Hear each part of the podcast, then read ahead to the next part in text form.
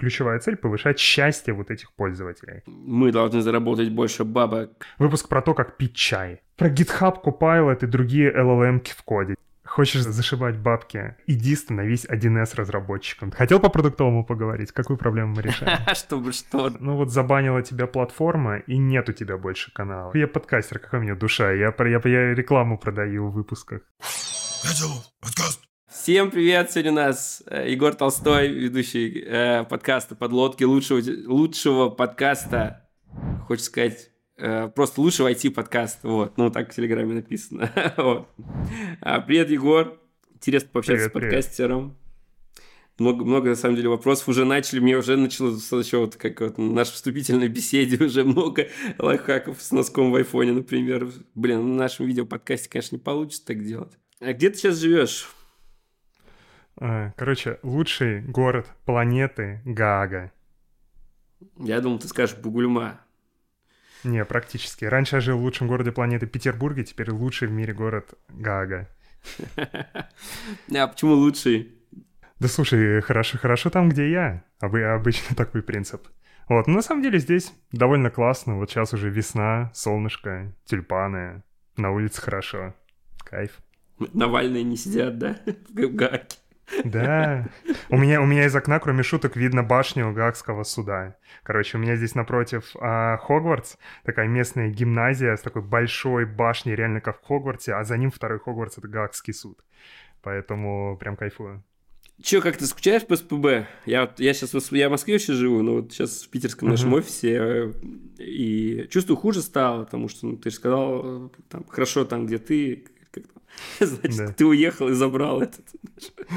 Чуть-чуть хорошести Питера получается. Угу. Да слушай, черт его знает. Я в Питере прожил три года, получается. Я сюда где-то в девятнадцатом году из Москвы переехал, когда в JetBrains пошел работать. И я Питер-то прям супер прочувствовать не успел, потому что как только переехал, ковид начался, какое-то время дома посидел.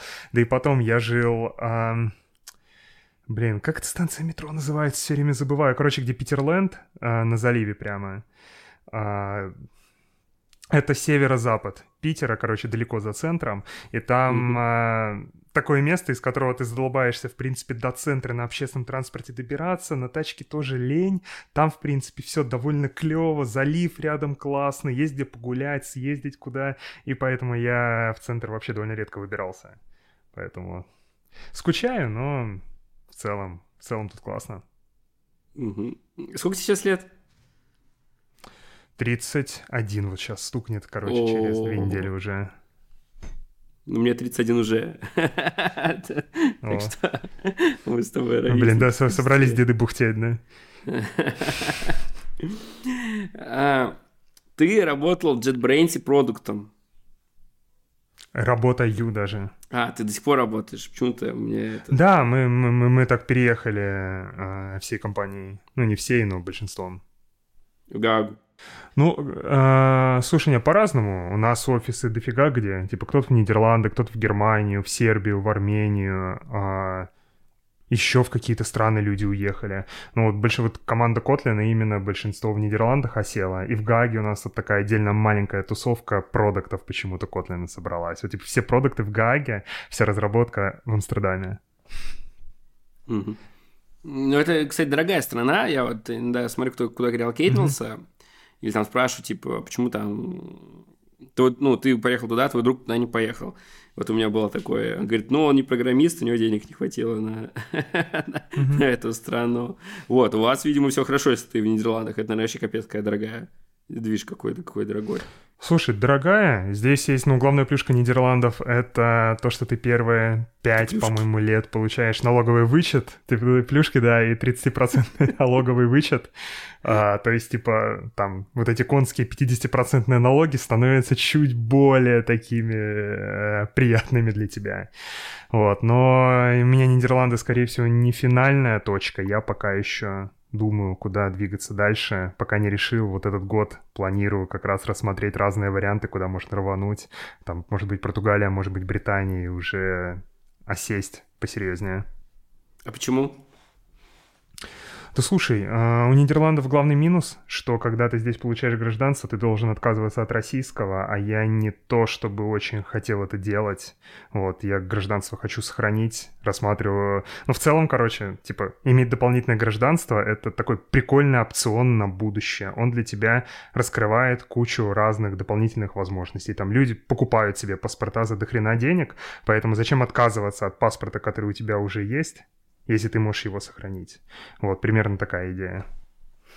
А то есть ты можешь вот, э, ну, прямо э, реальная тема получить нидерландское гражданство? Ну, я понимаю, что ну, надо да. от русского отказаться, и, ну... Да. Но у меня просто такое ощущение, что если ну, я приеду в Голландию, мне, во-первых, не дадут, наверное, даже визу туда. Ну, а потом, если я приеду, они скажут, ты что, еще гражданину наш хочешь стать? Типа, иди нахер отсюда. А, у тебя, а ты прям так уверенно говоришь, «Э, ну, я решаю там, уж там, блин, а как это работает? Да не, слушай, тут вроде довольно тривиально все. Пять лет живешь, сдаешь тест на натурализацию, а, там на уровень, по-моему, B2 надо на нидерландском говорить. Тут нидерландский, кстати, отдельная жесть. Вот, короче, на B2 сдаешь нидерландский, запоминаешь, как зовут короля. Все. А нидерландский это голландский или что это такое? Я... Как это так? Да, короче, все сложно а, потому что по-английски язык называется, по-моему, Dutch, но при этом это не датский. Mm-hmm. Короче, мне это голову постоянно взрывает, я их уже регулярно путаю. Но он где-то называется нидерландский, где-то голландский, но сама страна это точно Нидерланды. Голландия это типа область одна, провинция. Две, вернее, Северная Голландия и Южная Голландия. Но страна больше, там еще дофига других областей входят. То есть можно выучить язык, прийти сдавать его yeah. и понять, что ты другой язык выучил. Ну, практически так, да. И, и в другую страну едешь, получаешь гражданство такое, ну, типа, да. ладно, что с этим поделаешь? Вот, ну и в целом, типа, именно в плане налогов по Нидерланды такая, чтобы, чтобы жить всю. Короче, в плане комфорта жизни все очень клево, очень классно, страна классная, но реально очень дорогая. Если хочешь купить здесь жилье, осесть, то это, не знаю, меня, меня немного пугает перспективы именно там на горизонте 10, 20, 30 лет, поэтому вот хочу посмотреть другие варики. Не исключаю, что здесь останусь, ну кто знает. Угу. У вас есть там Яндекс Еда? Вот все уезжают в Армению и Грузии, да, и такие, что не хватает, говорят, Яндекс Еды. Вот. У вас там есть что-то такое, что позвонил, и тебе приехали и дали Слушай, еду? Короче, вообще норм. А, ей, ну, реально есть Uber Eats, который тебе может привезти просто из рестика. Есть доставка продуктов, она, правда, это не Яндекс Лавка, которая тебе в любое время дня и ночи любой продукт, в принципе, привезет. Mm-hmm. Но, короче, тут так. Если ты хочешь большой выбор, выбор продуктов, жди доставку два дня. Если хочешь небольшой, но быстро, доплачиваешь сверху там процентов 20, и тебе, в принципе, в любое время привозят минут за 20 тоже. Короче, абсолютно норм. Ну и магазины здесь по продуктам, типа, довольно топовые, даже если самому сходить. Ну, короче, по вкусу хоть и скучаю, но не критично. Ну, короче, лучше в Голландии жить, чем... Или как... А ты, кстати, так сказал, точно называется страна Нидерланды. То есть не да. Голландия. Как, точно не Голландия. А, ну, почему? район. Ну, рай... А, короче, Нидерланды состоят из нескольких провинций. Вот одна провинция — это Южная Голландия, вторая провинция — Северная Голландия, третья провинция Ух ты, боже мой. Короче, еще как-то называется, но не Голландия. И вот таких провинций штук, по-моему, до 10. Вот. И когда-то исторически все это называлось Голландией по названию одной из провинций, потом в какой-то момент стало называться Нидерландами. Угу. Меня заклюют, конечно, знатоки сейчас за мои познания в истории Нидерландов, но я еще тест на натурализацию не сдавал. В Питере есть еще Новая Голландия, возможно, это тоже Нидерланды. Надо да. уточнить, узнать. Так, окей. Ты вот работаешь продуктом, но чувствуется, что ты технарь, да, и у тебя все время подкасты с какими-то там хардкорными mm-hmm. программистами. Это связано mm-hmm. как-то с JetBrains, то, что там вот нельзя быть просто таким, типа, продуктом или, или что? Слушай, ну я продукт языка программирования. Если ты не программируешь, то довольно сложно быть продуктом языка программирования. Поэтому так на работе я код не пишу, в основном, ну, типа, вообще практически не пишу, но много пэт-проектов, которые на Kotlin как раз-таки прогаю. Ну и периодически ну, по работе приходится код писать, но это скорее не, там, не системы серьезные строить, а там сэмплы всякие пописать, фичи новые попробовать, а, там, библиотеку какую-нибудь потестировать, вот такие вещи. Вот, но да я всегда был разработчиком, и это как раз то, чем я никогда не хотел полностью переставать заниматься. Это как раз причина, по которой я в JetBrains пошел, что там я мог бы совмещать и то, что я могу код пописать, и то, что это пользу приносит, и то, что я могу на это не тратить вообще все свое время. Вот, все сошлось. А как вы метрики выставляете? То есть, там, пойти опросить пользователей, там, value какой-то, то есть, именно в коде, как это, как, как это вообще что-то, ну, нестандартно для продукта? А, в плане, как мы вообще понимаем, что все у языка хорошо, или... Или, ну, или, да, или какие куда... метрики у меня, как у продукта? Именно как выбирать. Ну, потом тоже интересно, ага. метрика у продукта тоже интересный вопрос, конечно, будет. Потому что все-таки, ну, вот мы привыкли, продукты это какие-нибудь там сервисы, да, какая-нибудь там Яндекс доставка, угу. э, как, как она там называется. Э, и э, там понятно, да, там, не знаю, там водители чебуреки, и там сидят они там спрашивают, mm-hmm. любителей чебуреков. а вот с кодом как это работает? Слушай, тут, короче, мы много уже копий об это сломали.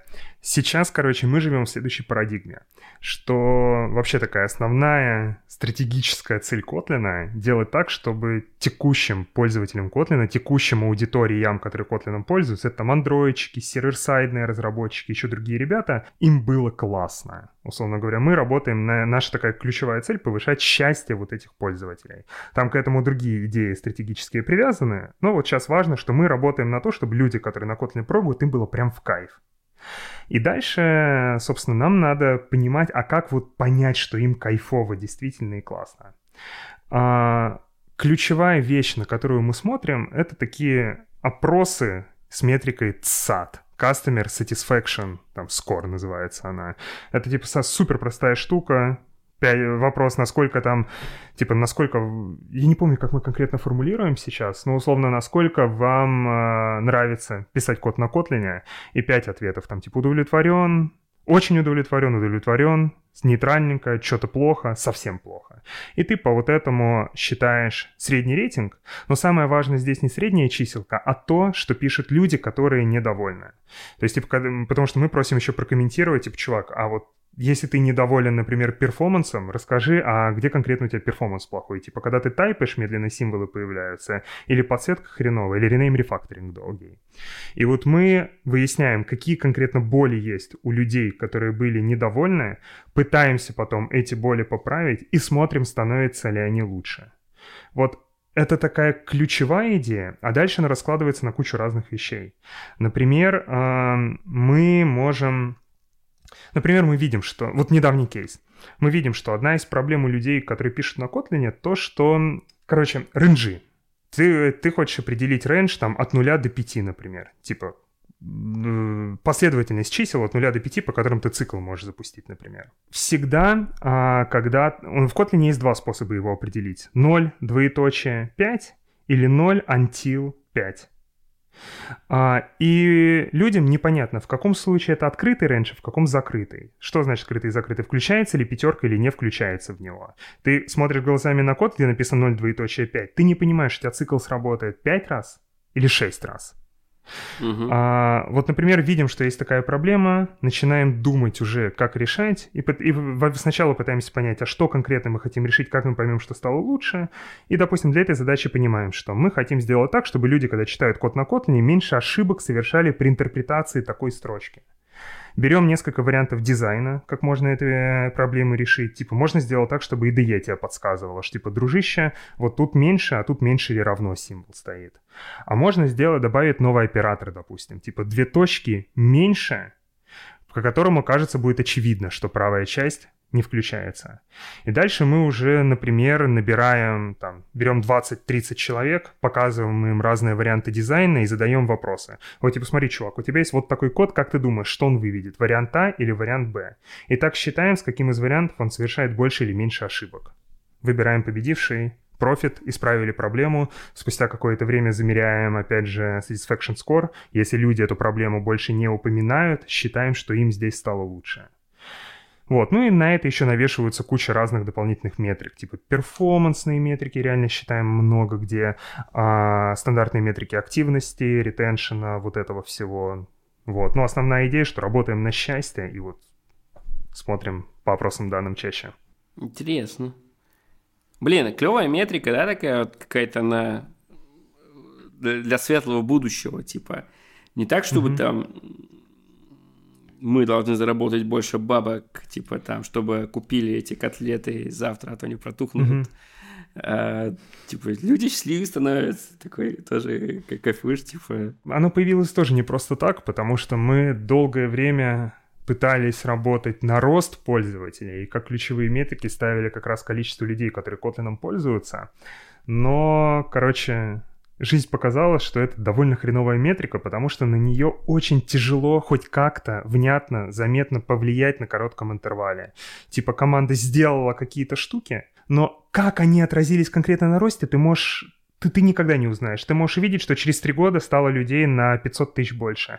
Что конкретно на это повлияло, да вообще хрен его знает. Никаких сигналов практически не было. Мы решили, что к черту хватит себя обманывать. Мы прекрасно знаем, что если людям нравится писать на Kotlin, они идут, рекомендуют его друзьям, а затаскивают свои компании, убеждают менеджеров, пишут на нем пэт-проекты. И, короче, нам не надо пытаться здесь измерить э, эффект второго порядка, а надо влиять на то, на что мы умеем влиять. Это делать так, чтобы разработчикам было классно. Если им будет классно, все получится. А мы, кстати, сейчас говорим о Kotlin, который и, и Back, и Android, или ну, да. общий, да, Kotlin, типа, все вместе, так сказать? Ну, там смотри, э, большая часть вещей, которые нужны Android-разработчикам, пилит Google. Это библиотеки, фреймворки все, а IDE-шную часть, там всякие инструменты специальные для андроидчиков. Мы пилим прям корный-корный язык, ну, именно сам компилятор. Типа как код, который у тебя написан в IDE, превращается в binary. Mm-hmm. Вот весь этот пайплайн у нас находится. А мы пилим базовую функциональность редактирования кода, как раз э, подсветку, completion, вот это все. И корные библиотеки. Там многопоточность, сериализация, как там JSON-чики в объект превращать, работа с датой и временем, вот такие вот штуки. И получается так, что в основном рычаги влияния на Android-разработчиков, они по большей части у Гугла, ну, типа, у них там вся документация, все обучающие материалы, все фреймворки. Но мы, типа, те вещи, которые мы делаем в Kotlin, на них тоже сильно влияют. Вот тот же самый пример с рейнджами, это вот то, что мы в Kotlin решаем. Какие-то вещи ребята у себя решают. Сервер-сайт — это то, что вот как раз вот ими занимаемся в основном мы. Угу. Интересно. А, а у тебя какие метрики? Вот именно вот тоже по счастью определяются, типа там ты молодец, не молодец? Да не, у нас э, у нас нет вообще в JetBrains такой же жесткой культуры целеполагания, где у тебя каждая, успех каждой команды судится о том, выполнила она OKR, не выполнила, и продукт к этому привязан. Короче, нет, такого нет. У нас э, в основном работает так, что каждая команда сама коммитится на то, чего она хочет достичь, и потом смотрит по факту. Если достигла и полезные вещи сделала, то команда молодец, там тимлит молодец у нее. Если не достигла, ну, по каким-то понятным причинам, то тоже тимлит молодец. Если тимлит или там продукт продолбались, ну, виноваты. Слушай, я тоже сторонник такой вот э, философии. У нас есть сейлзы, и вот мы с ней сидим mm-hmm. такие, вот, типа, ну, вот с, с, с одной, и такие, давайте KPI какой-нибудь там придумаем, там премии придумаем. И в итоге все сходится к тому, то, что вообще нифига это никак не мотивирует. А мотивирует просто ну, mm-hmm. хорошо сделанная работа. Я там говорю, ну смотри, вот сейчас ты там продашь, ты там получишь какие-то деньги, тебя это как-то вообще будоражит, ну вообще не будоражит, короче. А вот именно факт продажи, факт того, что что-то полезного, типа для компании там произошло, для клиента, uh-huh. вот. Так что да, вот эти вот псевдо-KPI для каких-то, наверное, плохих людей. Ну, слушай, у нас с этим прям вообще просто, потому что, типа, большая часть команды — это разработчики. А они делают тот продукт лучше, которым они сами пользуются. То есть им в кайф не то, что ты какого-то KPI достиг, не то, что ты какую-то премию получил за то, что ты молодец, а то, что ты видишь результат своей работы, что ты там твой же код стал быстрее компилироваться, или люди там твои друзья-разработчики пришли к тебе и сказали, блин, братан, спасибо, в новой версии все стало намного быстрее, это для тебя э, самая лучшая ачивка будет. Поэтому у нас вот с этим как-то обычно довольно просто. А откуда у JetBrains монетизация? То есть, ну, ты сидишь, улучшаешь, улучшаешь, да, Kotlin. Откуда бабки приходят? Слушай, Kotlin напрямую денег не зарабатывает. А, JetBrains сам зарабатывает деньги в основном за счет разных IDE. Это IntelliJ IDEA в первую очередь. Это PyCharm, WebStorm, CLion, ну, для C. А, и разные сервисы типа Utreca, ну, наша Jira, Space, mm-hmm. такой наш ответ GitHub, Notion и всему подряд. Вот, и, короче, еще ряд продуктов. То есть у JetBrains такой большой диверсифицированный нам портфель продуктов для разных э, людей в разработке. Вот, и, в принципе, отсюда получаем деньги. Kotlin в основном монетизируется че- косвенно как раз через продажи идеи, потому что, ну, основная идея, на которой ты пишешь на Kotlin, принадлежит JetBrains. Люди, которые пишут на Kotlin, покупают ее платную версию и пишут, и пишут в ней код. А, и там много разных таких вещей, знаешь, таких довольно тонких материй, что типа всегда считалось, что Kotlin очень позитивно влияет на бренд JetBrains, потому что, ну, одно дело, это компания, которая какие-то тулы пишет, а другое дело компания, которая сделала язык программирования, который используется во всем андроиде. Ну, типа, это просто там рейтинг доверия к тебе очень сильно повышает, соответственно, косвенно влияет на твои продажи дальше. Вот. И третья причина это то, что у нас э, очень много продуктов внутри JetBrains на Kotlin пишутся, поэтому это как бы мы делаем инструмент для себя же. У меня там даже как, mm-hmm. у, как раз одна из первых вещей, которые я сделал, когда продуктом пришел, я вот такой опыт внутренних пользователей внутри JetBrains в отдельный трек выделил, а, и как раз мы там отдельно решали проблемы таких больших продуктов, которые внутри на Kotlin пишутся, потому что они такие специфичные довольно боли были. Блин, интересно, потому что я иногда захожу на JetBrains, такой, блин, чё, как они зарабатывают, где зарабатывают, ну, то делают, все делают. И, ну, это, безусловно, прям ну, невероятная компания, прям. Угу. И каждый, кто говорит то, что там работает, прям с гордостью об этом вещает, это прям ну, прям кайф. Да я сам, когда приходил, я еще не так хорошо понимал бизнес, как устроен, и то, что меня до сих пор удивляет, то, что это компания, в которой, типа, ни рубля заемных денег нет, которая полностью бутстрапится, ну, типа, живет на свои заработки, и это прям и так, и так было всегда, это очень клево. То есть, типа, нет над тобой постоянно висящих акционеров, которые могут в любой момент прийти, когда ком- компания показала хреновый финансовый результат, и там, типа, команду разогнать или свои порядки какие-то ввести. Это очень прикольно. А JetBrains полностью, да, из России свалил? Да, то есть у нас, э, ну, там у нас на, в блоге JetBrains есть прям такой официальный стейтмент, который выпустили, по-моему, в первый же день или два, и сейчас уже, ну, еще в прошлом году, в середине, там все полностью связи порвали, офисы закрыли, юридические лица закрыли, и все либо уехали, либо уволились. Ну, большая часть уехала. Очень грустно для России, что да, вот так вот случилось, э, что такие компании сваливают. Ну, слушай, там самое грустное даже... Короче, когда внутри находишься, от этого становится еще грустнее, потому что у JetBrains, например, были выстроены охренительные связи с разными университетами внутри. Чтобы ты понимал, я не знаю, знаешь ты это или нет, в Питере мы строили музей для детей, чтобы мотивировать их стать инженерами. Там должен был быть такой крутой интерактивный музей, где ты можешь прийти на 3D-принтере что-то напечатать, с роботами поиграться. И вот он, короче, должен был бы уже через год открыться, но вот так типа там кафедры в универах разные. У нас э, основной источник новых людей в компанию был всегда стажеры, которых мы берем там со второго-третьего курса универов. Они приходят к нам на практику, делают какой-то проект, а потом многие остаются работать. И это типа большая часть компании, кажется, выросла из вот этих стажеров. И вот все вот эти связи пришлось порвать. Невероятно грустно от этого. Очень-очень-очень жаль. Ты был программистом и решил уйти в продукты. Почему был? Ну, это состояние души.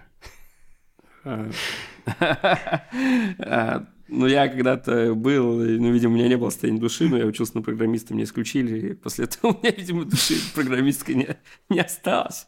Ну, директор uh-huh. пошел. Почему в продукт ты пошел, э, типа, из программиста? Я понял, что ты там сейчас все равно что-то, как бы, э, очень близкий, причем продукт у тебя, да, такой. Ну, я думаю, ты понял вопрос. Ну да. Угу. Слушай, ну там был не такой прямой путь. Меня сначала из разработки в тимлидство занесло. А, ну, я, короче, был мобильным разработчиком сначала, там, под iOS приложение писал. Потом в какой-то момент стал тимлидить команду, потом отделом стал руководить, потом меня так дальше все уносило и уносило в какие-то такие заоблачные менеджер менеджерские дали. И в какой-то момент я понял... Вот, вот, короче, когда ко мне пришло осознание, что что-то идет не так. Авито, performance review, калибровки — калибровки, но что это такое? Несколько менеджеров из компании берут и сравнивают людей из разных мест в компании, чтобы понять, кто из них наимпактил больше, кому поставить оценку больше, кому насыпать там на несколько тысяч, там несколько десятков тысяч рублей больше премии. И вот ты сидишь и два часа сравниваешь друг с другом двух людей, которых ты даже не знаешь, обсуждая проекты, о которых ты не знаешь, и ты почему-то об этом споришь и тратишь на это свое время. Когда я, короче, это осознал, меня это настолько вынесло, что я понял, что все, Егор, короче, стоп. Хватит, это, кажется, не то, чем ты хотел бы в жизни заниматься. Э, подумай, типа, что ты хочешь делать дальше. Я там сел, открыл блокнотик, выписал список то, чем мне нравится заниматься, то, чем мне не нравится заниматься, и понял, что хочется мне быть поближе, во-первых, к создаваемому продукту, а, то есть, типа, не просто абстрактно менеджерить людей, а все-таки отвечать за такой итоговый бизнесовый результат. То, что мне нравится... У меня в тот момент еще было много продуктовых обязанностей на мне, и вот мне они как раз очень нравились. Все вот это про поисследовать, поговорить с людьми, вытащить какие-то факты из них, синтезировать информацию, принять решение в условиях неопределенности. Все это было клево. И опять же понимал, что мне в целом нравится писать код. Когда этого было мало мне, я без этого скучал. Я всегда пытался какие-нибудь там пэт-проекты свои продолжать делать, где можно было бы код пописать. И мне всегда это было в целом в кайф. И вот я как раз начал думать, где бы вот я вот это все мог реализовать. Написал тогда Андрею Бреславу, тогда еще главному за Kotlin. Вот, и он пригла- пригласил меня поболтать и подумать, чем я мог бы заниматься у них. И вот, короче, так и понеслось. О, то есть ты не, типа, не отправлял там резюме какой-нибудь продукт, ты просто написал ему, да, типа, чем я могу позаниматься. Ну, типа того. Ну, мы как раз были знакомы через подлодку, через э, конференции, куда я его там часто приглашал выступать. Вот, и я знал, что Андрей... Ну, короче, я подозревал, что у Андрея может быть что-то подходящее, поэтому решил написать, и, короче, правда оказалось. Тогда еще продуктов не было в команде Котлина вообще, и в JetBrains тоже, кажется, там, может быть, один человек был на тот момент. Вот, и я пришел в итоге первым продуктом в Kotlin, один из первых в JetBrains. Слушай, это вообще такая кайфовая тема, то, что э, вот, наверное, когда доходишь до какого-то уровня, особенно там в менеджменте, то ты можешь написать mm-hmm. и просто, типа, сказать, э, давайте что-нибудь, э, куда меня там можно запихнуть, ну, типа, где я могу быть полезен. И, то есть это не вот эта вот история, mm-hmm. где там резюме отправил, там тебя прособеседовали и наняли на должность, а более широкого плана, и как будто тебе могут вообще доверить что угодно, потому что знают то, что ты, ну, типа, ну, смотри, тут Тут меня тоже собесили, это было, и там причем собесы были такие довольно, довольно жесткие. Там на, и, и, и, короче, на доске надо было пообъяснять, как работает, как я себе представляю там.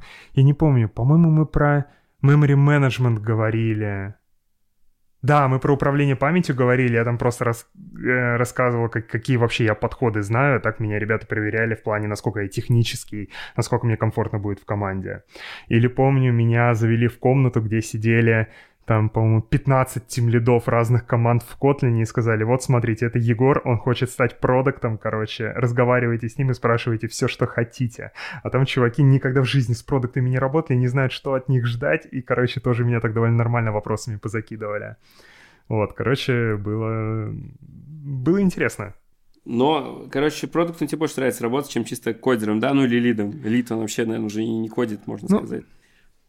Да, короче, меня после того, как я пришел, я просто продуктом побыл первые полгода, наверное, а потом, короче, оказалось, что нам нужно больше продуктов, и я стал их нанимать и тем лидить команду продуктов в Котлине. А потом, а, короче, постепенно начал тимлидить, э, помимо продуктов, всю неразработческую часть. Вот так. То есть, типа, маркетинг, техписов, саппорт, а, аналитику, команду сайта нашего. Вот, короче, я теперь и продукт одновременно, и тем лежу вот эти команды, и код чуть-чуть пишу. Это вообще сейчас продукт продуктов, да? У меня у, у друга вот именно продукт продуктов э, есть такая... Uh-huh. И причем он даже не умеет читать в Excel. Я всегда такой... Блин, как ты продукт Это же главный инструмент.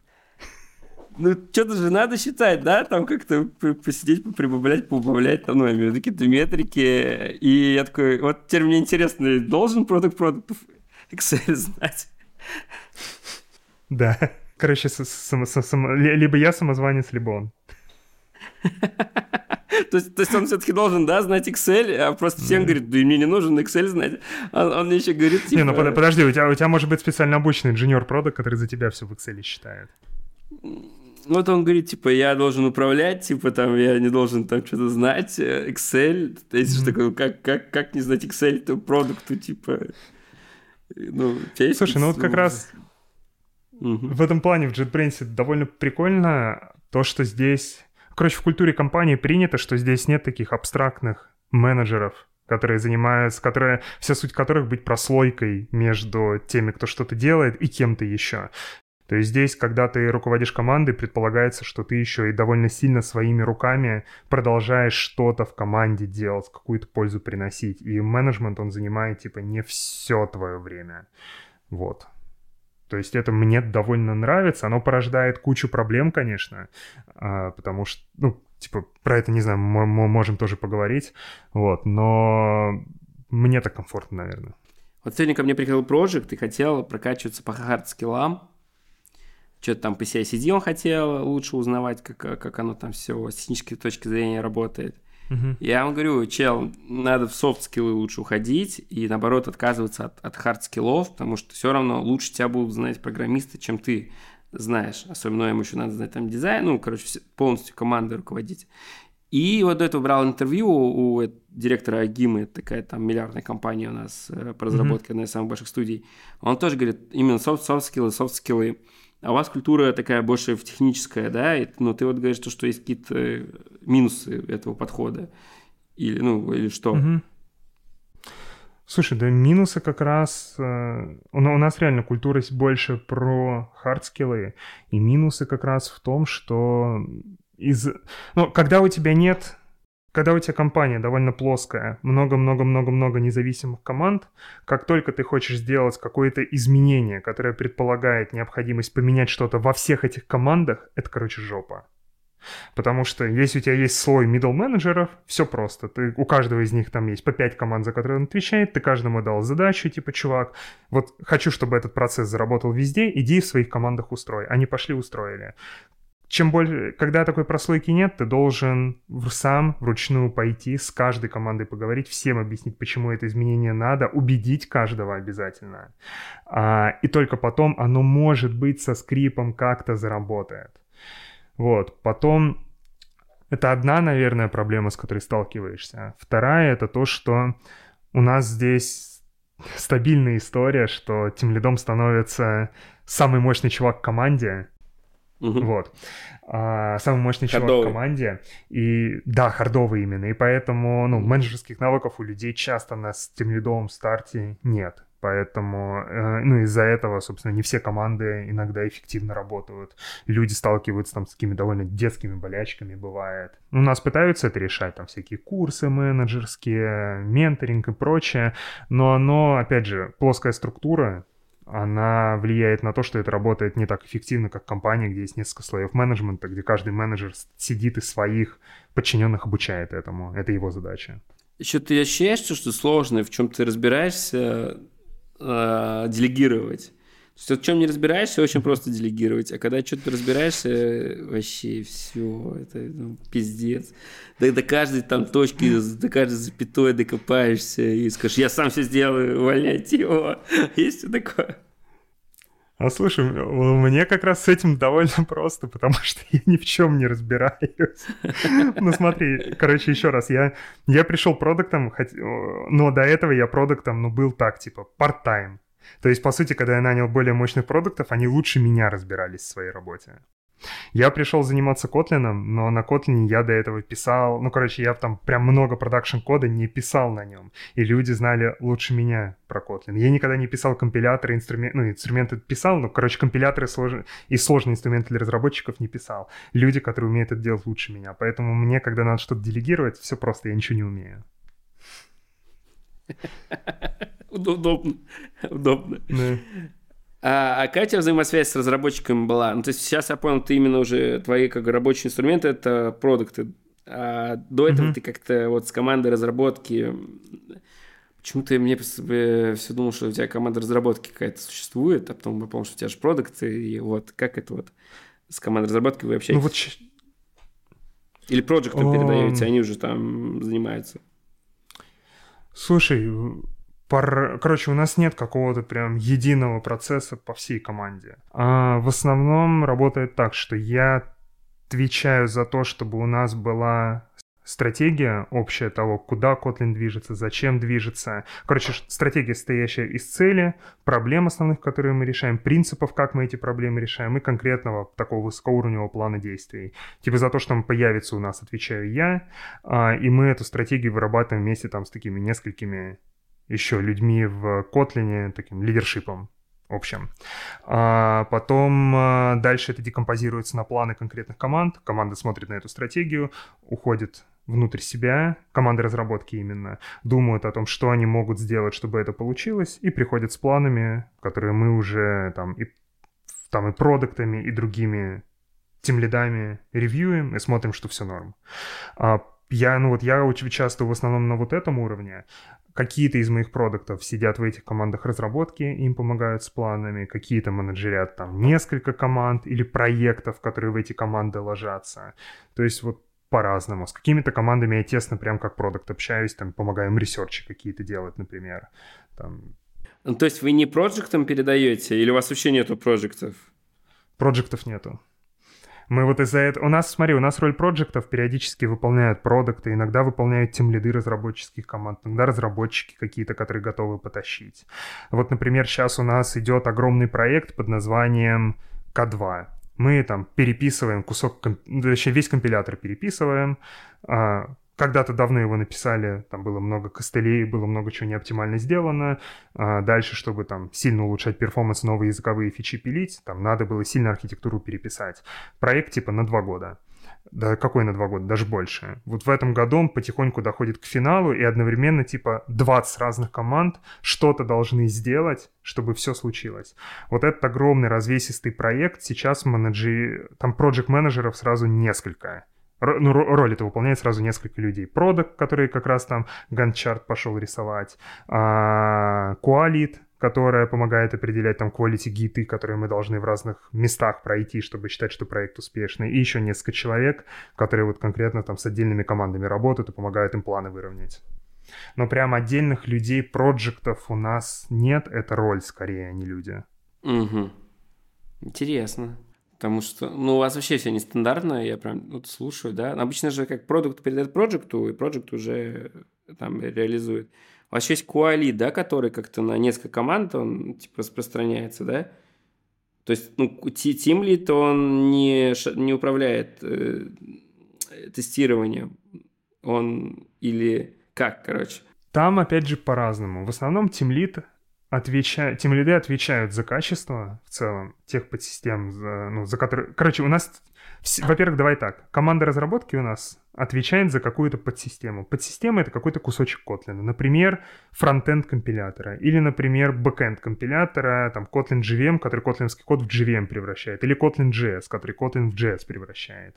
Или, например, команда библиотек. Или команда э, IDE. Команда чего еще? Скриптинга. А, вот это отдельная команда. У нее есть Team Lead, это человек, который лучше всех разбирается вот в этой подсистеме, за которую отвечает с технической в основном стороны. Он понимает состояние там дел, понимает, куда ее надо двигать, чтобы все было хорошо. И он people менеджерит какое-то количество разработчиков внутри. Вот считается, что он ответственный за эту подсистему. А когда у нас есть какой-то проект, который мы делаем большой, или какая-то цель, она ему скорее спускается сверху, и он уже думает с командой, что мы можем сделать, чтобы эту цель достичь. Или наоборот, а, он приходит и говорит там на планировании, что ребята, короче, у нас жопа, мы знаем, что надо двигаться вот в этом направлении, вот что мы хотим сделать. А, а дальше QA у нас это отдельная сервисная команда. Они именно QA, которая исследовательские, которые берут и просто пишут какие-то куски кода и проверяют, как Kotlin работает. А, там автотестирование это в основном на большая часть лежит на командах разработки, и там отдельная команда есть автотестеров, которая с общей инфрой помогает. Вот, то есть, короче, еще раз, в командах в основном разработчики, остальные специальности это чаще сервисные команды, которые подключаются помогать, но не в распоряжении этого тимлида находятся. Интересно, интересно. То есть, ну, вот по скраму, да, допустим, там должна быть команда, mm-hmm. ну, полностью готов, которая может выпустить продукт. У вас, получается, вы потом отдаете это другой команде, чтобы она добивала, ну, тестировала, так скажем. А тут смотри, в чем ну... сложность. У, у нас все эти... Фишка в том, что э, ты должен... Э, ты должен тестировать не саму отдельную подсистему, а как они работают в интеграции потому что релизы у нас единые, Kotlin, ну, типа, это большая система, состоящая из многих-многих кусочков. Нельзя собрать одну команду, которая будет сразу за все кусочки отвечать, потому что просто надо слишком много вещей разных знать, и это не поместится в одну голову команды. Там просто очень разные эксперты нужны. Типа, чтобы, я не знаю, заниматься сборщиком мусора в Kotlin Native, типа, у тебя очень мало программистов вообще в мире есть, кого ты можешь нанять, кто сможет с этой задачей справляться хорошо. И вот и такое происходит там типа во многих отдельных кусочках. Поэтому а, часть вещей тестируется в процессе их разработки в отдельной команде, но большая часть тестов гоняется, а, когда ты все уже интегрируешь вместе, когда релизную ветку отпочковываешь от основной и начинаешь стабилизировать постепенно релиз. Вот тут QA уже подключается и тестит разные компоненты, как они работают вместе друг с другом. Интересно, прям, ну это прям вот э, то, что я такого не касался. Клево. Ну, это, типа, здесь правда э, много особенностей самого продукта. То, что, э, ну, во-первых, он вот как я и сказал, состоит из большого количества сложных кусочков, и, которые, где много, много чего ломается на стыке друг с другом. Во-вторых, то, что это, ну, по сути, десктопный продукт, то есть ты не можешь как веб его обновлять сколько угодно раз в день, а ты, ты в целом, короче, язык программирования довольно сложно часто катить релизы, потому что, представь, ты программист, и тебе каждый день а, предлагают а, обновить язык, чтобы что-то там где-нибудь сломалось. Естественно, ты не захочешь mm-hmm. на это время тратить. Поэтому у нас мы делаем обычно 4 больших релиза в год. Вот это такой максимум, за который уже быстрее мы просто не хотим выходить с точки зрения того, что пользователям от этого плохо будет скорее, потому что это работа от них будет требовать. А как вы выясняете, кто накосячил? Вот вы начинаете это мерджить, да, но все эти и такие там... Не, ну смотри, у нас э, в плане мерджа с этим как раз проблем нет, потому что, ну, в целом у нас, э, ну, стараются мержить веточки почаще в мастер, и мастер стараются там в зеленом поддерживать. То есть там тесты регулярно каждый вечер гоняются автоматически и проверяют, что в целом все работает.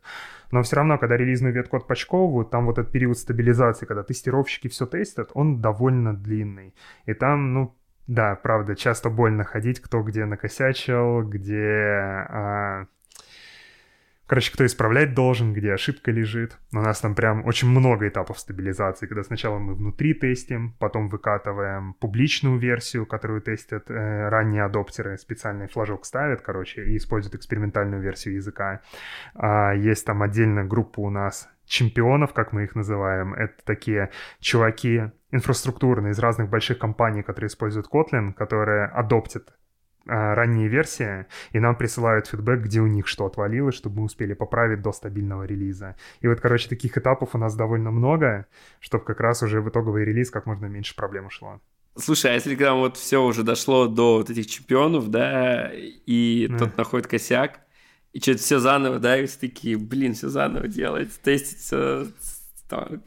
Ну, да, поэтому у нас обычно, типа, не сколько? До стабильного релиза мы делаем два таких э, промежуточных, типа бета. Один релиз как раз там бета, другой RC релиз кандидат, а потом уже стабильный. И вот как раз мы предполагаем, что в бете больше всего проблем найдут, после чего мы их поправим, протестируем заново, выпустим RC, там найдут совсем какие-нибудь остатки, поправим, выпустим стейбл. Иногда больше промежуточных билдов бывает. Интересно. Но это, это жопа, да? Короче, я думал, Ява будет умирать, и угу. Kotlin будет все сжирать. И, ну, и на бэке, и на мобиле. Ну, на мобиле, наверное, уже все, да? И недавно угу. мне какой-то умный человек сказал, что Java выкатил новое обновление, и оно прям закрыло все проблемы Явы, и теперь Kotlin прям, ну, боязно ему, так сказать. Вот, можешь как-то в двух словах, не особо уходя в харды, которые я уже сам не врублюсь, да. вот, э, рассказать, что произошло и что ждет Kotlin, ну, бэковый, по крайней мере. Короче, то, что Java умирает, это миф. А, ну, ми... Короче, даже не миф, а устаревшая информация, так скажем. Типа года, наверное, 5, может быть, назад а, развитие Java супер ускорилось. А, чуваки стали катить релизы гораздо чаще, чем они катили раньше, и начали решать много таких застарелых проблем в языке, благодаря которым Kotlin как раз-таки взлетел. Поэтому Java в целом сейчас живее всех живых. А, не скажу, что она прям умирает, в Kotlin люди продолжают уходить, но это не потому, что им в Java совсем плохо, а потому что просто Kotlin классный.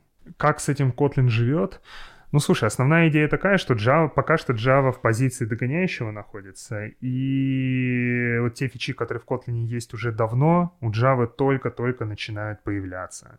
А какие-то вещи, которые есть в Kotlin, Java пока даже не смотрит туда и, скорее всего, никогда не будет смотреть. Например, null safety, одна из основных фичей Kotlin, то, что а, Сейчас, как бы не вдаваясь в детали объяснить. Ну, короче, одна из основных фичей Kotlin в Java, скорее всего, не появится даже. Поэтому в любом случае они пока в позиции догоняющих по фичам, и у нас есть довольно большой запас времени, чтобы что-то новое, классное пилить и быть впереди Java. И вот тот самый проект с переписыванием компилятора, это как раз такая инфраструктурная работа, которую нам надо сделать, чтобы дальше сильно ускориться по выпуску фичей новых. Угу. А вот но, новичку программиста куда бы сказал, в Яву или в Kotlin идти? Да, конечно, в Kotlin. Всем в Kotlin, и старичкам, и новичкам. А, ну, мне кажется, в Яве зарплат, наверное, побольше. Из-за из банков, вот, потому что я не вижу, чтобы банки вот в Kotlin прям сидели или нет. Тут смотри, в чем фишка. А, несмотря на то, что язык двигается вперед, там как раз те самые банки и большие компании, они будут еще очень-очень долго сидеть на очень старых древних версиях Java, где у тебя вот всех этих замечательных фи- фичей еще не будет много-много-много-много лет. Поэтому даже то, что Java развивается, а, это влияет только на новые проекты, которые на ней стартуют, ну не то, чтобы влияло на старые. Поэтому про зарплату я, кстати, комментировать не готов, потому что я не знаю, если честно. Мы не то чтобы прям следили за трендами, потому что они, ну, они меняются регулярно, они очень сильно от стран зависят. А, типа, я не знаю, в России начинает Сбер нанимать 2000 разработчиков на Kotlin, у тебя моментально рынок изменится от этого. То есть это не какие-то такие макро-тренды, они, типа, очень поддаются влиянию текущих событий. А, у Java рынок вакансий точно больше сейчас. Но опять же, потому что гораздо больше кода написано на Java. Сейчас людей всегда туда нанимают. Поэтому новичку, в целом новичку без разницы на чем писать. Тебе надо найти первую работу, начать получать какой-то продакшн опыт, понимать, как вообще работает разработка, как системы сложные строятся. На каком языке конкретно ты это будешь делать, да не так важно, наверное. Kotlin прикольный, классный, модный, там нет большого Legacy, как у Java, с которым тебе придется сталкиваться. Как у Хогвартса. Там Типа того, да. Там довольно просто начать. Эм, вот, поэтому... Еще можно mobile свалить. свалить. Да? Э, это всегда можно. Я, кстати, рекомендую, типа, учить JS, чтобы можно было, если что, свалить на бэк, свалить на фронт, или на React Native свалить. И типа такой... Э, ну, по-любому совет будет. Это правда, ну, блин, JS. Не знаю, я не люблю. Я, я, я довольно, ну, я Короче, я какое-то время на JS писал, и периодически к нему возвращаюсь, и каждый раз это самые грустные дни моей жизни, когда надо что-то на JavaScript написать. В 1С ты на 1С ты не писал, значит. Слушай, меня, короче, меня когда-то чуть было не занесло туда, я еще в универе учился. И у нас какое-то время, короче, ходил слух, что хочешь просто зашибать бабки больше всех, иди становись 1С разработчиком. Типа там в соседнем подвале, короче, нанимали 1Серов, и я практически пошел туда на собес, но я был слишком ленивый, не дошел, короче, и не стал с этим карьеру связывать. А, ну, слушай, они... А, кстати, они даже в России-то вроде немного получают. Ну, не так, чтобы много, типа, вот, примерно более. Mm-hmm. А еще ты сразу, да, блокируешься этим, ну, международными проектами. ну, тебя уже все, ну, да. никто никогда не возьмет. Но вообще ты такой ходишь, все на нормальных языках пишут, что ты на 1С пишешь. Ну да, и, та, и плюс там еще ты должен... Я не знаю, для меня это, наверное, не самая интересная такая предметная область, что ты должен в, сильно вникать в бухгалтерию, в бизнесовые процессы каких-то компаний непонятных, чтобы им что-то автоматизировать. Ну, как-то это не кайфово звучит для меня, не знаю. А JS ты говорил именно фронт, да? Ну, не Node.js, фронт, на фронте писал. Слушай, как э, немного фронта и всяких ботов, а, не, на, на ноде совсем какие-то мелочи делал. То есть в основном фронт, боты, скрипты. Типа mm-hmm. скрипты там для вся, всякие веб-кликеры, парсеры. Mm-hmm.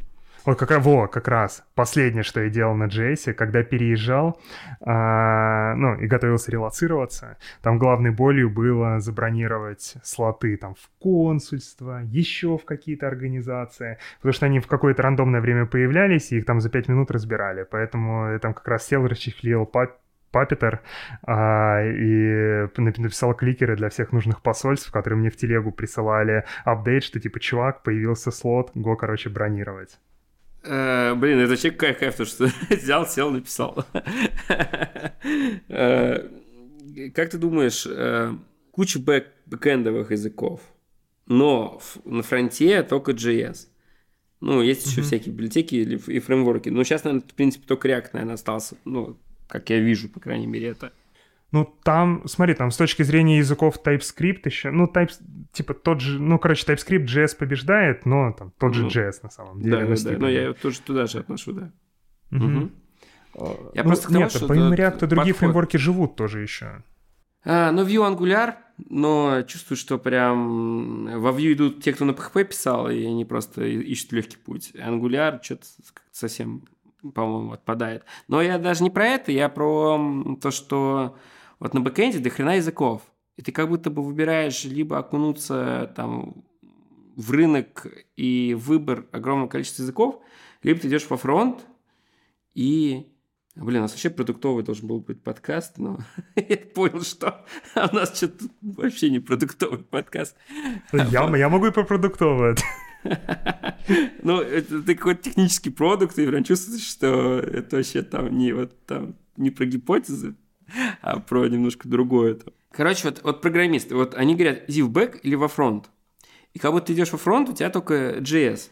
Ну и все, ты больше, в принципе, у тебя путь понятен. Плюс у тебя вот разделение труда. Ты, типа, вот говорят, там, бэкэндеры, фронтендеры. Но по факту это JS и куча всего остального, если мы про бэк говорим. Угу.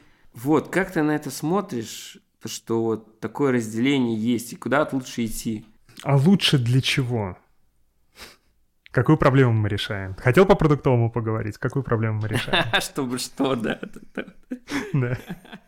А, ну, проблема то, что, блин, окунуться... Ну, вот рынок один у фронтенщиков. Ну, вот, ну допустим, они все реакчики, да, это, ну, ангулярщики, вьюшники, ладно, три, три направления, которые они могут выбрать.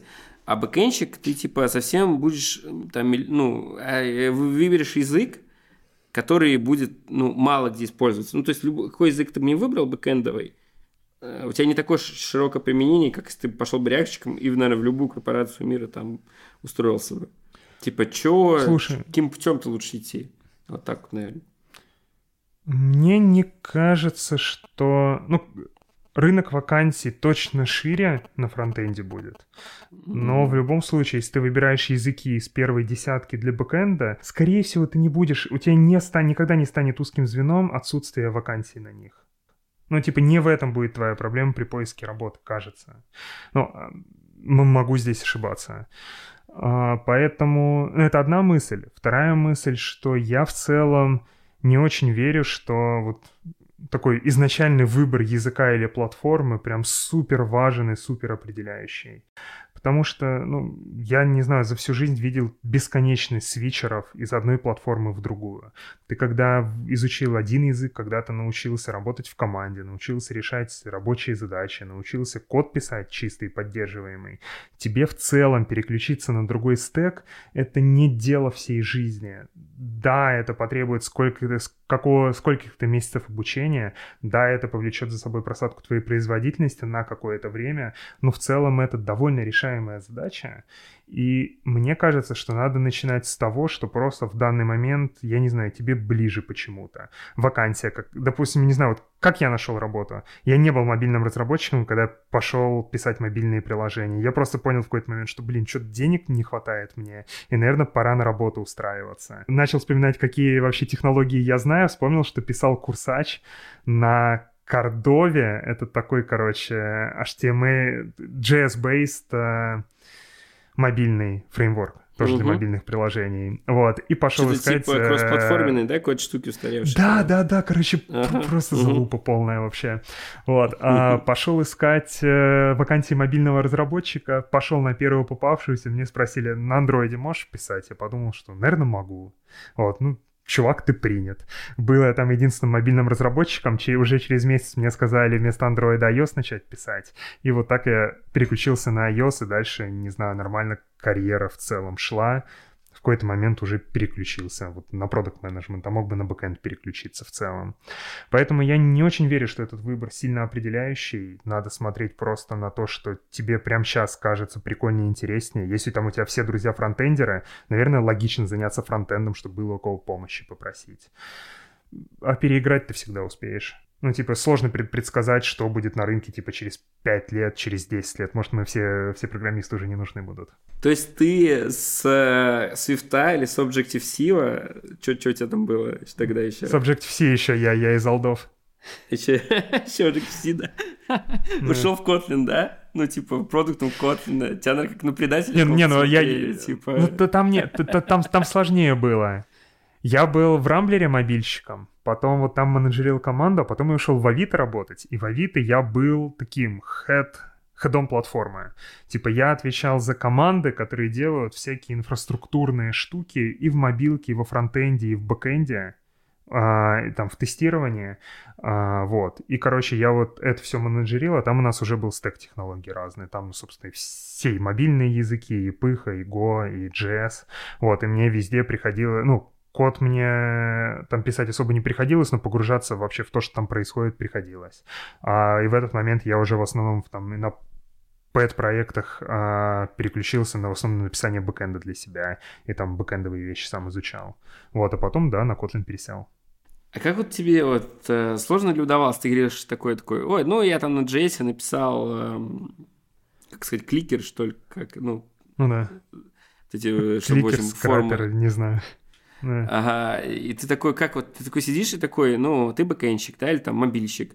О, сегодня JS пойду-ка научусь, чтобы, научусь, чтобы формы для документации э, кликать. Ну, как этот быстрый переход, что ты уже js получается? Ну, какой-то, наверное, джуновский, но js все же. Слушай, в целом, ну, опять же, когда я с таким сталкиваюсь, я вас Здесь критична не технология, которую ты выбираешь, а задача, которую тебе надо решить. Ну, то есть, если тебе надо такой кликер написать, ты, ну, я, ну, садишься и начинаешь гуглить вообще, как такие задачи решаются. Находишь, ага, есть библиотеки, которые умеют э, под капотом запускать там безгол... headless браузер, э, чтобы ты мог на сервере это гонять, э, и умеет его прокликивать. Смотришь, какие, с какими языками они используются. И вот тот язык, на котором, который кажется основным, берешь, используешь, потому что тебе проще всего будет информацию по нему найти. Опять же, сам язык для вот таких несложных задач по там перекладыванию джейсончиков, перекладыванию байтиков, покраски кнопок, он не прямо сильно важен. Он становится очень важен, когда, ну, более важен, когда ты уже занимаешься этим full time, код какой-то пишешь на этом языке. Но тогда у тебя уже есть возможность поглубже туда погрузиться и все изучить. Угу. Короче, можно, ну, типа, типа погуглишь, такой посмотрел, библиотечку mm. цепанул, и там библиотечка еще много чего делает за тебя. Ну да, конечно. И ты там просто всякую обвязку пишешь, которая, ну, такая, типа, ты, она, она довольно простая обычно, там, на каком бы языке она не была написана, там, не сильно это что-то поменяет. Вот, ну и плюс еще я, опять же, к переключению стеков довольно просто отношусь, потому что в том же Авито, где работал, там это было супер распространено. У нас там кроссфункциональные продуктовые команды были, и типа прям регулярно мобильщики в Go, например, переключались и шли микросервисы писать, или бэкэндеры фронтами становились, и JS код писали. А, иногда full тайм уходили, иногда part-таймом, просто такими T-shape специалистами были. То есть как-то я на это посмотрел, понял, что это, ну, кажется, довольно решаемая задача. Люди не страдали, людям было в кайф. Вопрос от подписчика. Длинный, говорит, подкаст у вас. Думал ли ты их сокращать? А, или, или это окей, или ты вообще не думал? Короче, мы когда-то этим заморачивались, наняли аналитика и сказали, короче, аналитик, проанализируй. Э, вот тебе доступ ко всем нашим аккаунтам в SoundCloud, в iTunes, короче, выгрузи данные и скажи, нравятся людям длинные выпуски или нет. И он там, короче, выкачал э, процент дослушиваемости, лайки, комментарии и прочее, прочее, и смотрел разные корреляции. Типа, есть ли корреляция между длиной выпуска и процентом его дослушивания? Короче, нет сильных корреляций между любыми параметрами и длиной выпуска. Единственное, единственный вывод, который он сделал оттуда, что если ну, там довольно простой, что, типа, если ты прослушал половину выпуска, то уже почти точно ты дослушаешь до конца. То есть там все падение, которое в прослушиваниях происходит, оно обычно до половины идет, а дальше уже, короче, пофиг. Вот, но от длины в целом ничего не зависит, поэтому мы, когда на это посмотрели, поняли, что, короче, к черту будем писать выпуски просто той длины, которая нам в кайф общаться. Типа наша цель — это какую-то тему хорошо раскрыть, а там не выпуск определенной длины записать. Поэтому нам нравится. Согласен. И вообще считаю, что алгоритмы настолько поумнели, что надо просто что-то делать хорошее, и все будет хорошо. То есть не, не слушать тех, кто говорит, что алгоритмы важны, потому что алгоритмы умнее тех, кто говорит, что алгоритмы важны. Вот так я это характеризовал. А есть какие-то темы, которые залетают слушателям больше всего? Слушай, ну у нас прям такой золотой фонд выпусков, это как раз выпуски про языки программирования. Типа у нас это, не знаю, каждый, каждый раз любой выпуск такой прям летит, люди их очень сильно любят, а, вот, обычно в кайф. Еще менеджерские темы все хорошо заходят, ну, темлицкие именно в основном, там про people management, про процессный менеджмент, вот такие вот вещи. А, и еще такая классная группа выпусков про то, как что-то работает. Ну, типа, как работает стриминг видео, например, где ты... Мы... Прикольный выпуск был с Сашей Тоболевым, Тоболем из э, ВК, где он рассказывал прям про весь пайплайн, начиная со всяких нюансов того, как видео рендерится там на iOS и на Android, какие проблемы приходится решать, заканчивая тем, как э, распознавание лиц работает, и как они там нейросетки обучают. И, короче, вот выпуски такого типа прям супер заходят, когда берешь технологии, так end-to-end ее обсуждаешь. А, существует тот версия, что не, неинтересно людям, вот, ну, не наберешь большой аудитории на каких-то хардовых темах жестких. Но, mm-hmm. блин, наберешь же, ну, то есть есть куча народу, которых хочет впитывать. Слушай, ну, э, я не... Короче, каждой платформы свои правила. Я не знаю, полетело, полетел ли бы у нас такой контент в формате видеоблога, если бы мы три часа сидели и про раст разговаривали. Ну, типа, хрен его знает. Как подкасты среди, ну, среди подкастов у нас довольно клевая цифра. У нас там 20-30 тысяч прослушиваний у выпуска, наверное. Для Ютуба в целом это не так много. Скорее всего, если бы мы какой-то контент 5 лет пилили на Ютубе, у нас было просмотров гораздо больше в итоге там. В целом, не знаю, опять же, мы за цифрами там с ребятами никогда не гнались, мы не то чтобы пытались оптимизировать контент, чтобы вырасти, мы все время писали выпуски про то, про что нам прикольно. Типа мы начинали мобильными разработчиками делать подкаст, тогда мы про мобильную разработку первые 50 выпусков записали. Потом начали заниматься чем-то еще, и подкаст стали писать про что-то еще. И поэтому он скорее просто отражает в моменте наши интересы, мы это делаем больше даже для себя, мы, кстати, наоборот, вот, э, ну, про, про видео, не про видео, да, кучу через ТикТок просмотров собираем, прям миллионами, uh-huh. по миллиону в месяц ТикТок у нас собирает. Я себе думаю, а что ребята не включат камеру? когда говорят. что можно же, типа, нарезать тиктоки, там, рилсы, шорты, ВКонтакте, как там тоже это называется. И причем реально все думают, что в ТикТоке надо крутить жопой. Ну, mm-hmm. какой-то, наверное, симпатичный более-менее.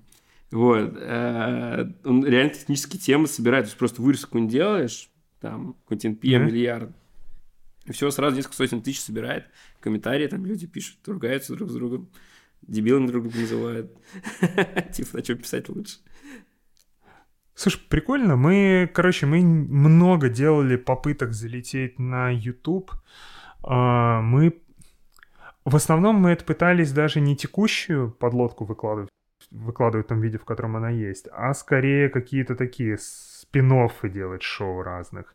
И все время оказывалось так, что, короче, энергии это съедало довольно много, мы не получали прям быстрые результаты и сразу там десятков тысяч просмотров, и такие типа, ну блин, нахрена заморачиваться, продолжим лучше подкаст писать, тут все просто понятно, энергию не съедает. А энергия у нас просто там уходит не только на подкасты, еще и на конференции, там это прям бизнес отдельный, на который требует тоже постоянного внимания помимо основной работы. И вот на то, чтобы еще пытаться именно в новых каналах раскрутить саму подлодку, просто, короче, ресурсов уже нет. Но с ТикТоком, кстати, норм идея, можно будет действительно попробовать. Угу. Блин, закину ребятам, закину. Я к тому, что ты же просто сейчас включил камеру, да, и все. И вот видео подкаст. Ну, ну это же надо еще там взять, отдать монтажерам, чтобы они нарезали дополнительно, гостей обучить камеру правильно включать. У нас иногда гостям тяжело... Ну, бывают гости, которые типа в зумом не умеют пользоваться и довольно сложно бывает объяснить вообще, как там дорожку свою в Audacity записать. Поэтому с камерами мы просто каждый раз предвкушаем, что будет еще больше проблем. На монтаж придется больше денег закидывать. То есть, типа, за аудио выпуск мы тратим в районе десятки. Видео, наверное, такой же выпуск будет, ну, типа, раз в три, наверное, дороже, по-моему. Нет, тоже. Мне кажется, типа, тысяч... Тоже десятка. Да? О, слушай, да. потом зайду к тебе, к тебе за контактами монтажера. Мы раньше как бы записывали подкаст, и нам даже было ага. пофиг на этот подкаст. Мы чисто резали в ТикТок и вставляли, и все. А потом, короче, ТикТок из России ушел, или кто там ушел, ага. от кого? ТикТок, по-моему, свалил, а, а не, а не Россия. Они Нет, там инста вроде. А, ТикТок тоже, да? ТикТок тоже, да, ТикТок тоже, да, ТикТок. И мы такие, блин, ну надо теперь делать нормальный подкаст, типа нормально его продвигать. Ну, у нас видео подкаст всегда был, и мы только с ТикТока его типа держали. И сейчас вот, кстати, вот сегодня вот полляма собрало видео, э, прям выложили за сутки полляма собирает. Тупо вот вырезаешь, берешь вот, вот то, что мы с тобой сейчас разговариваем, тоже так. порежем и тоже выложим. И по полляма, представляешь, за сутки херакс и все. А то, есть, вроде... то есть я звездой ТикТока скоро буду? Ну, ну, если какая-то ты там скажешь какую-нибудь там тему интересную, типа там, я не знаю, там, как, как, как ты подрался с тем лидом. Что такое? О, короче, у, него, у, меня, у меня есть кореш, которому... Блин, сейчас, подожди, что же это за история была? А, а вот, короче, точно, есть кореш, которому продак, э, продак когда-то пытался поставить какую-то довольно тупую задачу. Он ему в ответ написал в слайке такой довольно длинный пост, где обосновывал про то, что почему это очень плохое решение, почему так делать не надо, прям очень классно, подробно, понятно описал. Важно, что в ответ ему продукт написал типа много букв, читать не стал. Вот, э, чувак ему ногу сломал.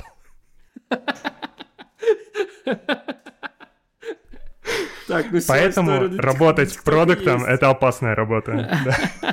Чувак, Подкастерский вопрос, да, вот такая у нас с тобой судьба, то, что приходят люди, которых ты иногда вообще не знаешь, никогда не видел, не слышал. Ну, иногда, конечно, зовешь людей, которые, типа, там, ты прям следишь за ними, все такое. Как ты вот готовишься к этому, чтобы, типа, сейчас придет чел? А, именно чтобы разговорить его или вообще о чем говорить, понять? Ну вот как у вас вот гости находятся, как ага, вы, понял. как ты думаешь, что ты будешь ему задавать вопросы, а, вот. Короче, у нас есть Ну, вообще мы такие задроты по подготовке. У нас у каждого выпуска есть план, который у нас такой довольно подробно описывает все, о чем надо поговорить. А как это обычно работает? Короче, сначала откуда темы берутся. Темы обычно мы садимся, там всей командой ведущих собираемся и там делаем раунд брейншторма и накидываем, я не знаю, там 50 тем разных из головы, посмотрев на то, о чем на конференциях сейчас говорят. А потом их фильтруем, выкидываем дерьмо всякое, оставляем тему, которая интересна как минимум двум людям, и складываем это там куда-то в Trello, по-моему, в бэклог. А дальше просто четыре ведущих у подкаста. Каждый из нас раз в, не... раз в 4 недели готовит какой-то выпуск. Что значит готовит выпуск? Ты вытаскиваешь тему из бэклога, придумываешь какого-то гостя крутого. Что такое крутой гость? Ты там либо идешь... Например, не знаю, мне надо записать выпуск про GitHub Copilot и другие LLM в коде, типа как там искусственный интеллект заменит программистов. Я в этом понимаю ноль примерно. Но у меня есть кореш, который в этом разбирается и следит за темой. Я к нему иду и говорю, типа, дружище, скажи, а кого надо позвать, кто вообще самый топовый эксперт в этой теме? Вот назови имя, мы в подкаст позовем. Мне обычно советуют несколько человек, я иду к ним, захожу, говорю, так-так, я Егор, приходить в подкаст. Обычно соглашаются, и дальше один из двух вариантов. Либо мы созваниваемся и на ходу начинаем генерировать вообще, о чем поговорить в выпуске стоит. Либо я прошу заранее э, там, заполнить так называемые тезисы. Типа гость берет, открывает там Google Doc и пишет просто сам, о чем и в таком выпуске имеет смысл поговорить. Дальше там уже ведущий смотрит на это, из этого такой последовательный план составляет и записываем выпуск. Один ведущий ведет по плану и следит за тем, чтобы мы прям по всему прошлись, нигде сильно не завязли, а остальные накидывают вопросы вширь скорее куда-нибудь и так типа более живую беседу поддерживают. Ну вот в основном типа такой пайплайн. Охренеть. Да мы же, мы же типа четыре менеджера в подкасте, поэтому мы там все заоптимизировали с процессной стороны. Что-то вообще в шоке. Ну, у нас, знаешь, просто как типа там какой-нибудь прикольный чувака видишь, там кстати, когда много подписчиков, это хорошо, значит, ну, он что-то умеет вещать. Потому что раньше мы звали людей, которых нет подписчиков, и они такие дубовые оказывались. Ну и как ты, ты такой сидишь, оттянешь и ничего не отвечаешь. И вот, и, короче, потом садишься, и там за час до подкаста вопросы накидываешь. Такая у нас ну вот у нас тоже есть, короче, критерий вот этот. Мы стараемся брать в гости того, у кого есть хоть какой-то опыт публичных выступлений, где мы можем заранее послушать, что типа, ну человек реально там умеет нормально, последовательно мысли связывать и интересно о своем деле рассказывать. Потому что бывают крутые ребята, но которые, ну, реально в записи вообще никак тему не продадут, никто не сможет их слушать. Вот таких стараемся на этом этапе отсеивать. Вот, ну а так, ну, типа, когда пишешь много выпусков хардовых, а мы стараемся там каждый второй... Ну, у нас типа половина выпусков гуманитарная, половина технические. Типа гуманитарные обычно готовить проще. Ну, там, я не знаю, выпуск про то, как пить чай. Ну, тебе, опять же, готовить ничего не надо, ты находишь крутого эксперта, он тебе все расскажет практически. Но если тебе надо поговорить про какую-нибудь сложную техническую штуку, чтобы ты сам как ведущий мог хоть слово связать и понимать, а вообще о чем надо спрашивать человека, тебе надо так или иначе готовиться. И вот мы стараемся это заутсорсить на самого эксперта, чтобы он сам сказал, о чем надо поговорить, а мы уже так почитали, о чем он сказал, поняли план какой-то, и дальше уже просто вопросы из списка задавали. Слушай, поэтому, видимо, я больше про такие какие-то человеческие вопросы спрашиваю, потому что к ним как готовиться, не надо там хардак сидеть разбираться. А просто, типа, как ты там попал в Джон Брейдс? Ну, я там вот условно. И все, интересно уже что-то слушать. Ну, реально интересно слушать. Ну, интересный подход у вас, конечно. подкаст. Мне, короче, написал чел один, чтобы смотрел мой подкаст. У нас есть два подкаста, даже три у нас даже есть, три канала у нас есть. Короче, основной есть э, Digital Finance, сейчас открываем, и партнерский. И вот партнерский, ну, увидел там, партнерский мы зовем директоров всех студий, типа наши, ну, из нашей сферы. И он мне написал, говорит, то, что я вот слушаю, посоветуй подкасты, я слушаю, типа, меня и подлодку. И я говорю, о, подлодка завтра у нас. Думаю, прикольно. Вот. Кого бы еще посоветовал? Блин, я сейчас, короче, просто откровение, я не слушаю IT-подкасты никакие, кроме подлодки выпусков, которые я пропустил. Но я могу посоветовать просто топовые подкасты. Короче, Рома «Падение республики». Охренительный подкаст, нарративный, про Древний Рим, короче, который ты слушаешь практически как «Игру престолов» смотришь, только еще интереснее, потому что там сюжет более последовательный и логичный. Короче, очень классно, бомба, рассказчик просто топовейший, короче, лучший подкаст. Второй «Не занесли», подкаст про игры, кино и, короче, вообще все подряд. Опять же, топовые ребята начинали примерно тогда же, когда мы подлодку начинали. Всегда было кайфово их слушать. Тоже, кто хочет, короче, школьных шуток про игры, рекомендую. И третий, конечно же, подлодка. Подкаст, лучший IT-подкаст из возможных, потому что это примерно как Библия. Есть все темы уже обсуждены в подлодке. И, конечно, Котелов, подкаст. Это абсолютно нереальное шоу, а, лучше которого я никогда не видел, и я когда-нибудь посмотрю хотя бы один эпизод его обязательно, но ты мне его продал заранее. Я уверен в качестве, просто заранее не смотрел. Причем, причем с собой. Эпизод с собой. Который ты, в принципе, сейчас Я никогда с собой... Нет, я с собой не смотрю, кстати. Я тоже с собой не смотрю. Хотя у меня все сам, ну хотя нет, иногда не я, ну редко не я казалось бы, надо вроде послушать и улучшить, понять, где ты ошибаешься, но думаешь, да ну нахер, лучше не слушать. Согласен, да. да. Только гру- грустить потом от этого. Кстати, посмотрим. Типа, зачем улучшать то, что работает? А, сколько вырезка да. соберет про подкасты? Вот прям вот отличная вырезка для ТикТока. Я думаю, что больше 100 тысяч соберет. Типа прям лучшие подкасты. Вот. Я, Блин, я ты байтишь прямо на ТикТок все. Я говорю, я сейчас, я сейчас пойду аккаунт подлодки регистрировать. Серьезно, а, охуенно. О, кстати, по, по заработкам по подкасту можешь рассказать, интересно? Ну, вообще, или вы рассказываете это, нет?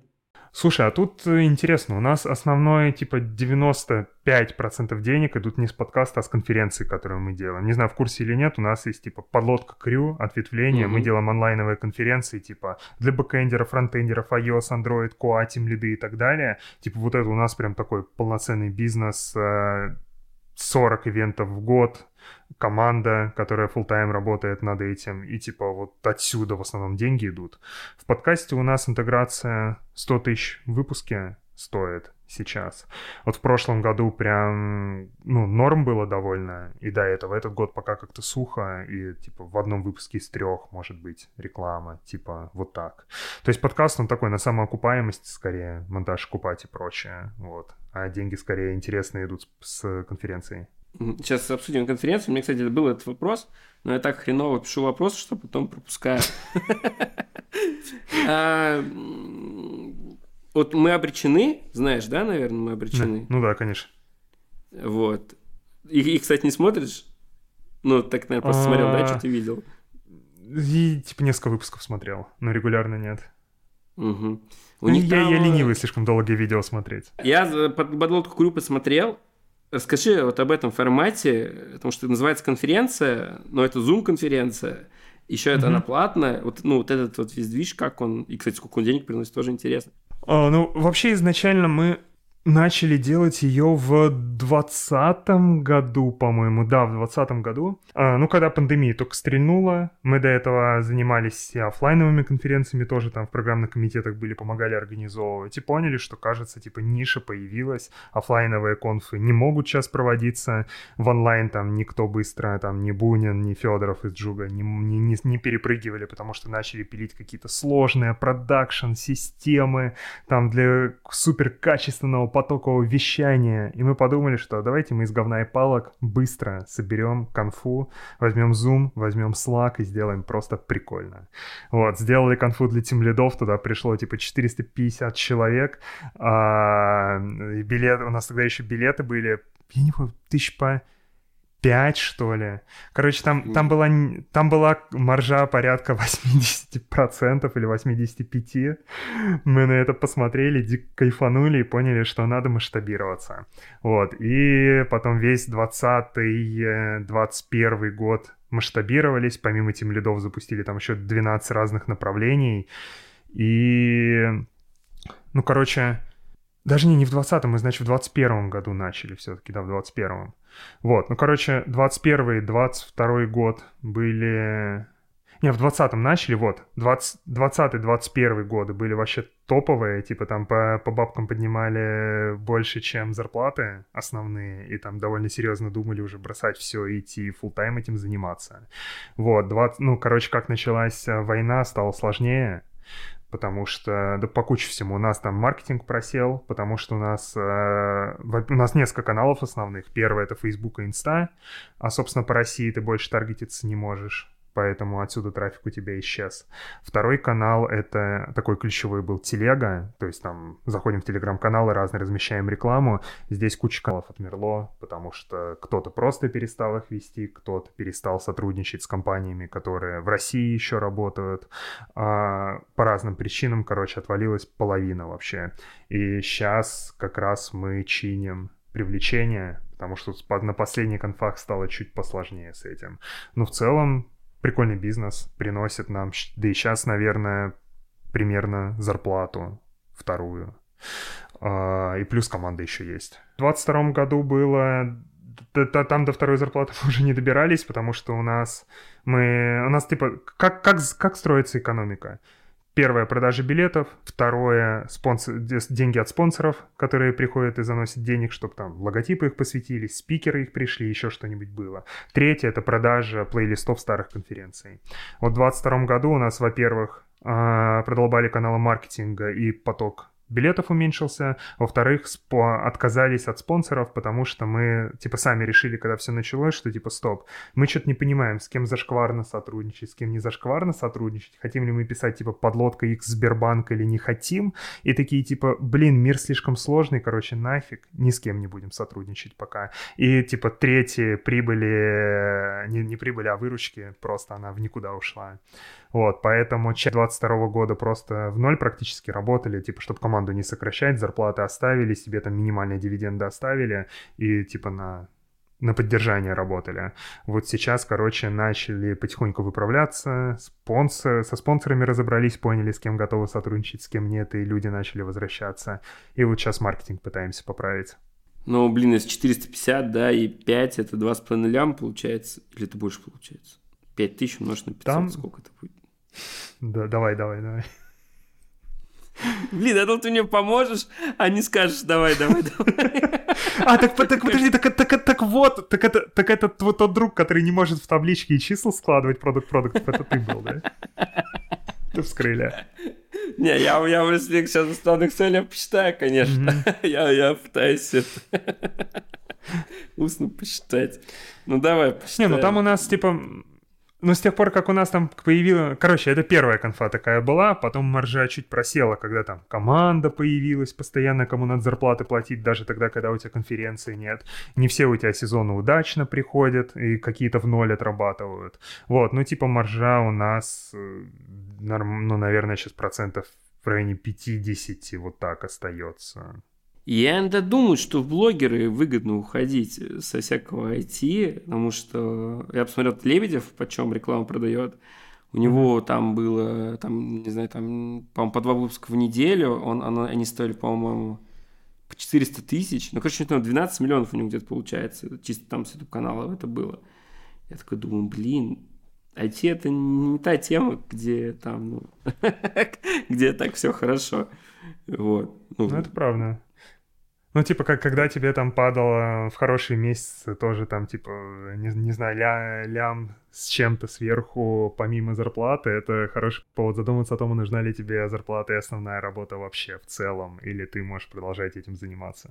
Причем на парт-тайме, да, там, пилить подкаст, а тут можно full вложиться и ну, да. там раскочегарить, это прямо вообще в несколько лямов можно пойти и сделать. Угу. Но у меня как бы бизнесы тоже как бы это тоже масштабируем и тем, ну, хорошо. Ну и то, блин, я сижу, вот этот посидел, вот э, там попиздел, как вот Лебедев, да, утрированно. Ну, он, конечно, это талант надо иметь, чтобы тебя слушали миллион, это не так, как каждый сел, да. И он получает больше, чем со студии, со своей. Я думаю, офигеть. А причем единственное, что он делает, это включает камеру там, и, и записывается. Ну, вот видишь, проблема в том, что, короче, это Это прикольно, но на это... Ну, короче, я бы на это всю свою жизнь не поставил и не делал бы это основным источником заработка, потому что, ну, вот забанила тебя платформа, и нет у тебя больше канала. Или ушла платформа из твоей страны, или еще что-то случилось, и нет этого у тебя. То есть, типа, ты... Ну, не, не очень устойчивая штука. То есть это как дополнительный источник заработка. Кажется, кайф вообще супер просто топ. Но вот прям кушать на него я бы боялся, наверное, и все, все, время, все, все время бы мне было некомфортно. Не Но если это не, не диверсифицировать как-то нормально. А что, понял, что бизнес — это тоже такая тема, когда тебя могут уйти там клиенты и все. Вот, ну, ну, там, по, поэтому идеально диверсифицировать бизнес по разным, а, по разным направлениям и иметь примерно такой равномерный источник дохода из разных мест. Это, короче, то, к чему я стремлюсь в итоге. То есть мне, мне надо еще ну, на работу на всякий случай устроиться куда-нибудь, чтобы это... Типа, вечером блогер, там до обеда на работе в ЖЭКе. В середине бизнеса занимаешься. Так, ну что, ребятки, будем завершать, завершаться. Спасибо, что послушали нас. Ставьте лайки, репостите, э, подписывайтесь на наш канал. На канал Егора будет ссылочка в описании. На мой ТГ-канал тоже ссылочка в описании. На нашу компанию, на, там, на наш ТГ-канал общий. Мерч наш покупайте. Классно у нас мерч. Да. Блин. Слушайте, подкаст Молодец. «Подлодка» обязательно. Все, короче, выпуски просто как на подбор. Самые лучшие, нет плохих. И смотрите его в ТикТоке. Ладно, все, все, пока. Подкаст.